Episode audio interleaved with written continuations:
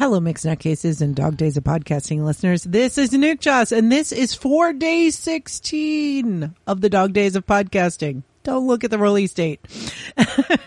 I had, um, yeah, so had a, a pretty full day, you know, work as per usual. And uh, then we had Aikido, and then there was a bit of a surprise birthday party for one of our students afterwards. And I had it in the plans. I was like, I'll get home. I'll record my podcast. I'll upload it. I'll go to bed, get to bed early for my early seminar in the morning. We all know what happens to best laid plans, but that's great. It was, it was a fantastic time. And honestly, it is starting the week off of birthdays very well. For instance, tomorrow, you may be listening to this today. Uh, tomorrow on the seventeenth is the Bathtub Mermaid's birthday. So we can all have a nice bath and enjoy ourselves and think of the Bathtub Mermaid. Celebrate in the best way that you can. After that, it will be my birthday. After that, whose birthday is on the nineteenth? Is that my mother-in-law? It's somebody. Or is she on the twentieth? Wait. Someone's on the nineteenth. Someone's on the twentieth. My uncle Siegfried is also this weekend.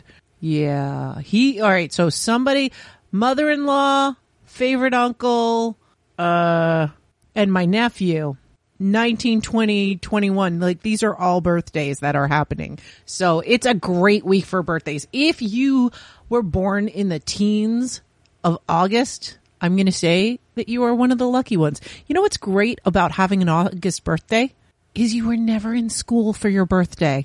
Unless you're one of these kids now, because I've got a lot of schools. I just worked with a school. I asked them, when is school starting? They said, we're on our eleventh day in. And I couldn't believe it. I, I know that different parts of the various countries uh, start school earlier than others. But if you ask me, the school year should not start until after Labor Day. That's just, that's just the way it should be. But I'm an old crotchety person, and I'm going to talk about a movie that uh kind of gets to my nostalgia heart as an old crotchety person, and that is Dating Amber. And you can see it on Netflix. That's where I watched it. It is set in Ireland in the mid nineties. You know I love a good um uh, uh eighties, nineties uh Uh, set in a time show or movie. This one is great. It really captures the awkwardness of the nineties. And Eddie is the main character, and he is tired of people um, speculating about his sexuality. And it's the nineties. People are not very good about that at all.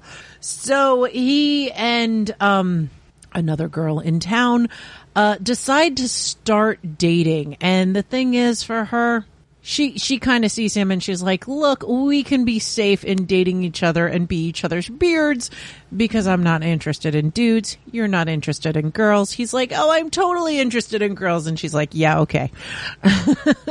And they start dating. His, his dad is in the military. He's really looking for, he wa- he's focusing on training and getting into the military because that's all he ever wants, which is going to be difficult, but it's basically about these two kind of navigating that whole, I'm, I, I just want to get through high school and then live my life. She's ready to leave town and go out in the world where she can be herself and not have to worry about the things people say about her or what they think about her. And that if she lives in a city, she's going to be able to be out and free and happy. And he's thinking, if I can just get through high school, I can get into the military and then I don't have to think about anything because somebody will tell me what to do all the time. And it's a little short-sighted.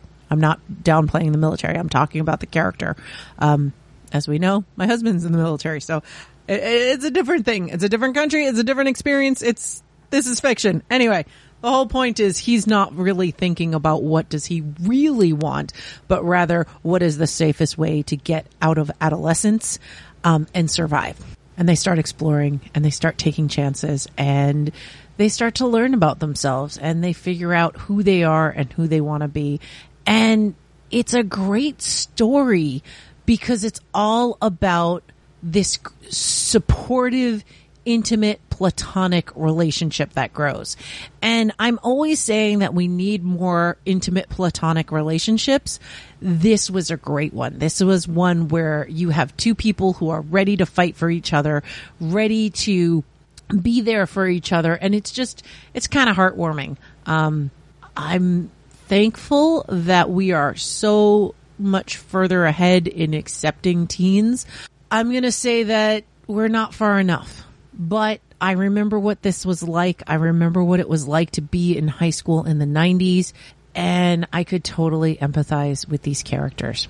What are we going to pair this with? I'm going to be totally stereotypical, but mostly because I have been having a craving. Tech has been getting into making brisket and then also curing said brisket and making pastrami.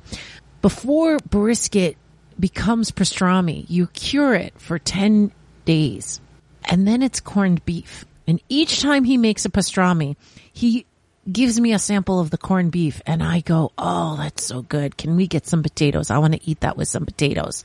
It doesn't have to be full-blown corned beef and hash, but come on, let's have some corned beef and hash. So that's what we're going to pair this with.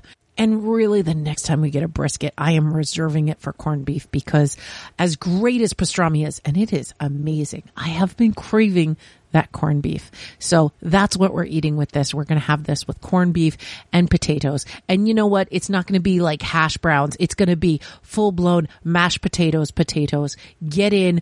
Mm, exactly what I want. This is what I want. I want corned beef and I want potatoes, and I want it now. Unfortunately, I would have to buy a brisket, and then it takes ten days to get it to be a corned beef. Oh. Nutty Bites is produced by Nimlas Studios under a Creative Commons Attribution No Commercial Non-Derivatives three point oh International License. That means you can't change it without my permission. You can share it and send it to your friends. Just link back to me, my site, and everything. We live at nimlas dot org, which has links to everything social media, including facebook.com slash group slash Nutty Bites and patreon.com slash Nuke Joss, or call three four seven Nutty forty-two.